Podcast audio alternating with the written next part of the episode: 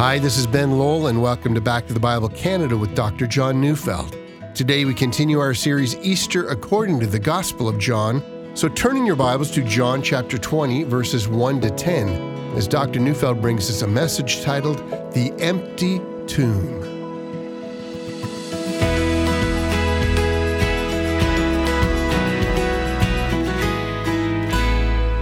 I once had a conversation with a man who would later come to Christ, but at that moment, he was considering the greatest stumbling block that kept him from the faith, and it was about miracles.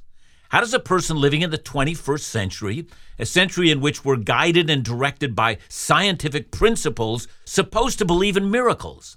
It seemed like a vestige of a pre scientific era in which superstition and gullibility reigned supreme. Haven't we come beyond those irrational ideas? And yet the entire Christian faith rests on miracles. And the greatest of all miracles is the resurrection of Jesus from the dead. You see, dead men don't rise and walk. And you didn't have to wait until the modern era to believe that.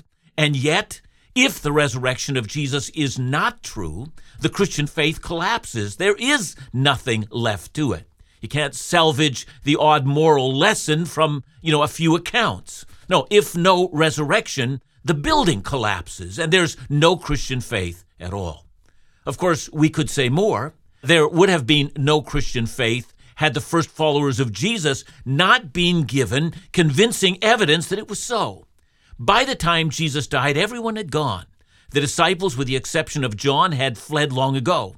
Then, with his death, the women had gone as well you know, except, of course, for two amazing religious leaders, Joseph of Arimathea and Nicodemus, who wrapped the body of Jesus in a shroud and placed him in Joseph's newly bought tomb, which was but a stone's throw from the actual site of the crucifixion. And with that, Friday comes to an end. Jesus is buried, he's dead. So let's begin to read our text, which is John 20, verse 1. Now, on the first day of the week, Mary Magdalene came to the tomb early while it was still dark and saw that the stone had been taken away from the tomb. Now, whenever we read the Gospel of John, we, we have to take into account that John wrote his Gospel sometime after the other three Gospels had already been written. John's writing his Gospel now as an old man. He's concerned that a new generation, a generation that's now been born after Jesus, would also come to believe. He knows that their situation is different from that of the eyewitness generation. See, the second generation of believers would have been taught about the events of Jesus' life, but John's most concerned that they understand what true believing is really like. So, having said that, we need to read John, understanding that John simply assumes that his readers know what Matthew, Mark, and Luke had to say about the life of Jesus. And so, when John, as we find him here, saying that it's the first day of the week, meaning that the Sabbath is now over, a new week has begun. But John, in his account, mentions Mary Magdalene only. You see, John assumes that his readers know that Mary didn't go to the tomb by herself. Matthew, Mark, and Luke also mention Mary, the mother of James. Mark mentions Salome. Luke mentions Joanna, and seems to indicate there were others as well. Well, at any rate, these women were probably all at the cross, and they most likely also witnessed Joseph and Nicodemus taking the body down and wrapping it.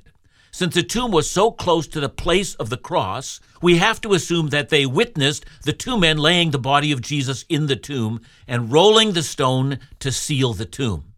By now, the Sabbath is past, and the women decide they're going to go back. So, why do they go back? Well, they're bringing spices they've prepared. It's probably the case that given the fact that the day was getting late on Friday and that the high Sabbath was fast approaching, that Joseph and Nicodemus quickly did all they could. But these women have come to make sure the body of Jesus would be properly and lovingly anointed. They're not sure at this moment how they're going to move the stone from the tomb to get at the body, and perhaps they are aware of the things that Matthew reported. You see, the Pharisees had come to Pilate asking for a Roman company to guard the tomb. They're nervous. Jesus had said that he would rise from the dead, they told Pilate. And by the way, that is so fascinating. It seems clear that they had understood what Jesus had said to them all along when he had said, you know, tear this temple down and in three days I will raise it. You might remember that during his trial, they had tried to use those very words to give the sense that Jesus was planning a terrorist plot against the temple. But now that they've killed Jesus, they betray that they never misunderstood him. They only said that part of the terrorist plot because they wanted to accuse him of something that would raise concern with the Romans, not because they believed what they were saying. They knew they were lying. So at this moment, they betray that they've always understood. Well, at any rate, the Pharisees get Pilate to give them a Roman contingent to guard the tomb, lest they say the disciples come and steal the body and claim that Jesus has been raised. So they receive permission for a Roman guard to make the tomb secure. This would have been a military guard who were assigned to oversee temple security. They were trained Roman fighting men made up of 16 soldiers whose training included breaking up social unrest using any force necessary. I mean, these men were always on high alert for the penalty for negligence. Well, that was execution. No one was going to get to that tomb without their permission. And it's fascinating that the disciples didn't understand what the Pharisees understood. See, the disciples expected no resurrection. As far as they were concerned, Jesus was dead. Their hope for the Messiah had died with him. And the women expected no more than to anoint the body. Perhaps they thought they'd, you know, appeal to any soldier who might assist them to roll the stone away. We don't know. I assume they didn't know, but they thought at least they'd give it a try. And then, to their surprise, they find no military unit at the tomb. Indeed, there's no body there, and that's where John's account of this matter comes in. So let's read John 20, verses 1 to 2. Now, on the first day of the week, Mary Magdalene came to the tomb early, while it was still dark, and saw that the stone had been taken away from the tomb. So she ran and went to Simon Peter and the other disciple, the one whom Jesus loved, and said to them, They have taken the Lord out of the tomb, and we do not know where they have laid him. Mary Magdalene immediately flees the tomb. I mean, the other women would have remained and tried to come to terms with this very strange turn of events, but Mary thought she already knew. They, meaning the Roman authorities, in league with the Jewish Sanhedrin, must have made a decision to have Jesus' body laid so close to the place of the crucifixion, they must have decided it was too close, and we've got to move the body of Jesus.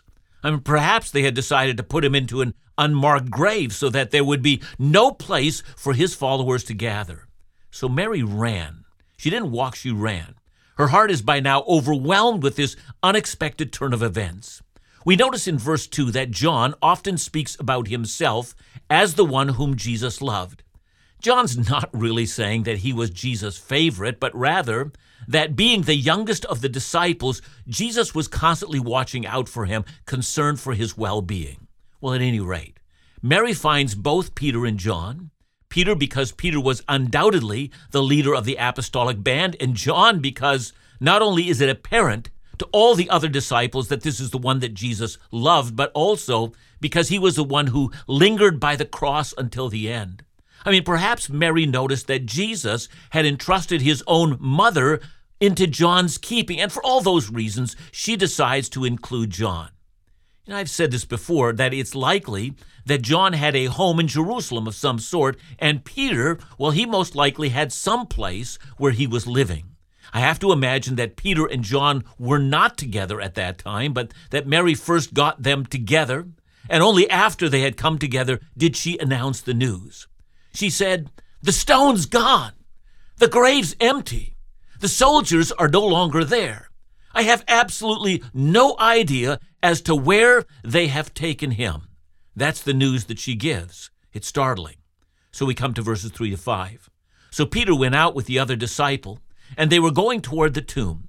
Both of them were running together, but the other disciple outran Peter and reached the tomb first and stooping to look in, he saw the linen cloths lying there, but he did not go in.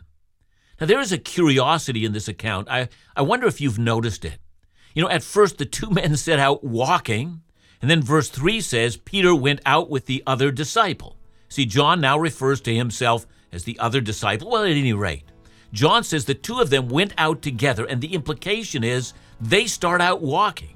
And then, and John doesn't tell us when it happened, but both of them are now running. So why did they start running? Well, John doesn't tell us. Perhaps they're talking about what's going on and the nature of the moment is, you know, coming in on them and they're walking faster as they talk and at some point they just start running. And then they're no longer running, they're racing each other as to who gets there first.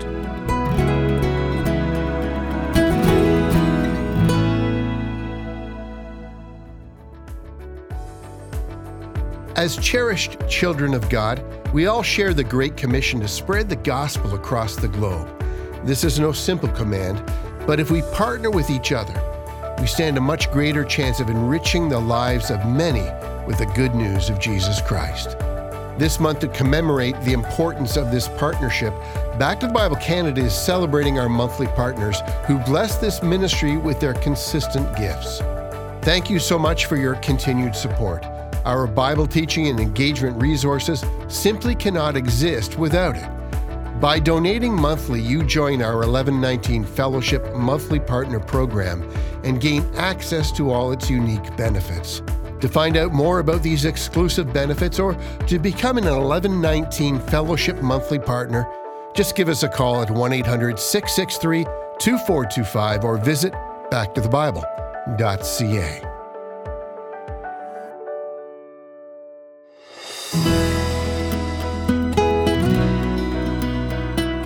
Somewhere along their journey to see the tomb, Peter and John start running. John's younger and faster, and he's now far ahead of Peter, and he reaches the tomb first. He doesn't actually go in. He is, however, crouched over and he's looking into the tomb, and he notices, for he can see inside, there's no body. But he does see the linen burial cloths lying there. Now, at this point, that's all that's occurred. John sees the empty tomb and the linen burial cloths.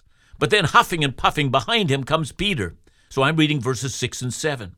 Then Simon Peter came following him and went into the tomb. He saw the linen cloths lying there and the face cloth which had been on Jesus' head, not lying with the linen cloths, but folded up in a place by itself. And so Peter doesn't do what John does. He, he passes John by. You know, John can stand at the entrance to the tomb all he wants. Peter's not satisfied with that. He's going in. Tombs don't frighten him. He needs to investigate. Of course, Peter has always been more outspoken than the rest, as well as more forceful than the rest. You might remember that he was the man who courageously walked out on the water when he saw Jesus walking there. He's the first one who made the confession, You're the Christ, the Son of the living God. And when Jesus began to wash the disciples' feet, you know, an act of servitude and humility, I mean, Peter was appalled and he said probably what everyone else was thinking You'll never wash my feet. And when Jesus told his disciples before that night ended, they would all flee away, it was Peter who again spoke up and said, If the rest of these guys flee, that's fine, not me. I'll never desert you. You know, Peter's both impulsive and he's loyal.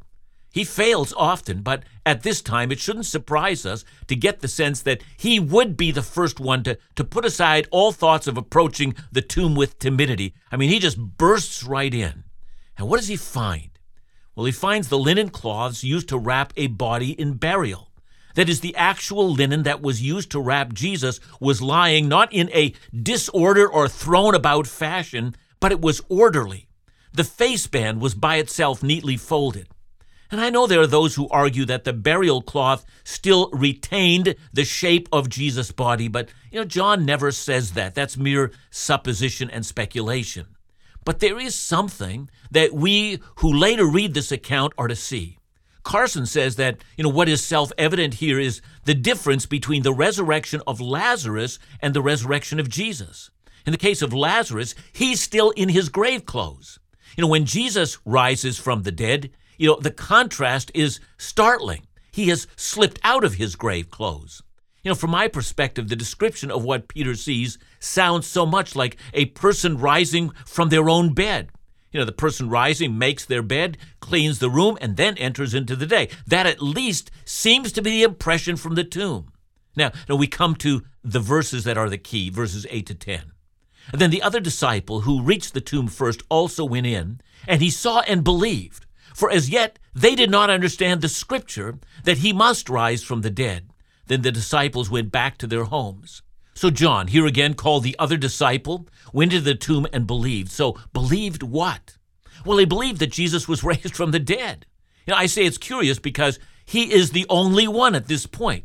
You remember the account of Thomas. It's mentioned later in this chapter. He says, Unless I examine him thoroughly, even as far as to the place where the nail marks went and the spear sliced his side, I will never believe. And I get that.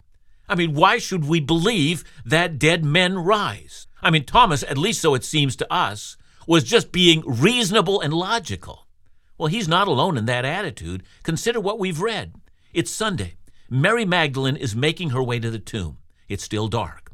We know from the accounts of this event that she was not alone. She's accompanied by a group of women. They come to the tomb, they find the place deserted.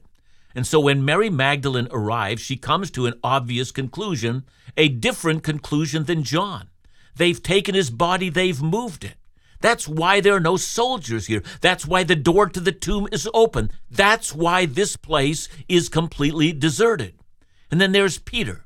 I mean, when Luke records this event, he simply says Peter was amazed. In other words, how can the tomb be empty the way it is? It makes no sense whatsoever. And so it would seem that he's the only one in the group who reserves judgment until more information is forthcoming. So let's review again. Thomas will say, I don't believe because I know that dead men stay dead. That's universal human knowledge. Mary says, the Roman soldiers obviously removed him for security reasons. Peter says, I have no information that would lead me to any definite conclusion, so I reserve judgment for this moment. And John says, I believe that he rose from the dead. Now, if you're not careful, you're going to assume that John's conclusion, the conclusion of faith, is the gullible one, right? I mean, isn't that the way the believers are sometimes portrayed, especially today in contemporary society? You know, some time ago, I read about an atheist group that was putting ads on public transits in Canada saying, God doesn't really exist, so get on with your life. In other words, believers are gullible, tying themselves down with, you know, commitments to God and so forth. But is John really gullible? I'm going to argue he's the only reasonable man that's there. You know, many of you know the books of Sir Arthur Conan Doyle. He, of course, is the author of the fictional character Sherlock Holmes. The thing that fascinates readers about Holmes is that he's able to come to conclusions about a crime when no one else sees it. He picks up on clues that seem irrelevant to everyone else, but these very clues lead to the solution to the crime. So, how does he do it? What's his secret? You know, in one of his books, The Scandal in Bohemia, Holmes lets us into his very best secret of sorting through the clues. He says, once you eliminate the impossible, whatever remains, no matter how improbable, must be the truth. So let's eliminate the impossible. John can see in an instant what Peter and Mary Magdalene just don't see. First, if it's grave robbers or Roman security or Jewish leaders' plots, why are the grave clothes left behind as they had covered the body? And why is the facial cloth, which was tightly wrapped around the corpse, neatly folded and placed where the head was? So let's eliminate the impossible. You know, since that time, many have tried to discount the account of the resurrection. You know, grave robbers and Romans taking a body, that's common. Others say, you know, perhaps the disciples stole it you know, overpowered a trained Roman fighting guard and just hauled the body off. And after that, they got so bold, they, they preached everywhere. Jesus was raised from the dead to the point where it cost all of them their lives. Others say, you know, maybe the women went to the wrong tomb, and after that, everyone always just kept going to the wrong tomb in droves. Others say, well, maybe Jesus wasn't dead. He was just weakened by a blood loss state, having been tortured for hours. And then Jesus himself, you know, pushed aside a 2,000 pound stone, overpowered the guard of 16 men, came to his disciples dripping blood and lacerated tissue, and convinced them that he had raised from the dead by the power of God. Huh. You see what I'm saying? Once you eliminate the impossible, whatever remains, no matter how improbable, must be the truth. Exactly. Where does the truth actually lead us? Well, here's another curiosity, one that Sherlock Holmes would have mused about.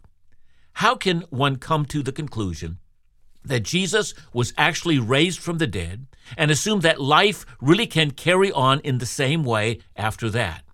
One man writes his own response to this discovery. He said, The thought of the risen Christ broke in upon me as it never had done before. Christ is alive, I said to myself. Alive. And then I paused, alive. And then I paused again, alive. Can that really be true? Living as really as I myself am. I got up and walked about repeating, Christ is living. Christ is living. It was to me a new discovery. I thought that all along I had believed it, but not until that moment did I feel sure about it. See, once we come to terms with that, several things should become apparent to all of us. Let me suggest seven of them. One, death doesn't always win. In fact, in this one case right here, death lost. Second, there is life after death. There was for Jesus. Third, this changes what I thought to be true about the nature of things. It changes what I thought about life and death and about God and about heaven and hell. Number four, this changes who I think this man is. He must be the Lord of life and also the Lord of death. Number five, if he's the Lord of life and death, then what he says is true. Number six, if what he says is true, he is the one that said, I am the way, the truth, and the life, and no man comes to the Father, that is to God, except through me. And number seven, the only hope in the face of death, then, must be Jesus. Does that seem improbable to you? Well, no matter how improbable it is, says Doyle, that's the only option that's left. Let me ask you a question Have you acted on that? Have you surrendered to Jesus?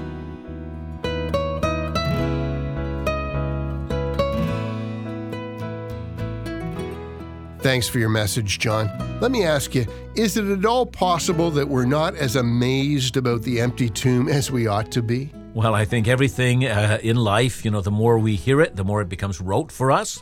And, uh, and the more it becomes rote for us, uh, the less we pay attention. However, I'm going to say this, especially for those of us who um, maybe are growing older or who are facing death or have had death in the family, death of a loved one. I mean, I think we need to press closer to the empty tomb because the empty tomb is what hope actually is. You can't be a hopeful person until you've seen the empty tomb. All that this life has will eventually lead to the grave, but the empty tomb tells us there is something beyond the grave. And for those who are put our hope in Christ, we know that we will be raised like him. Hallelujah. Thanks, John. And remember to join us again tomorrow as we continue our series Easter according to the Gospel of John, right here on Back to the Bible Canada. Bible teaching you can trust.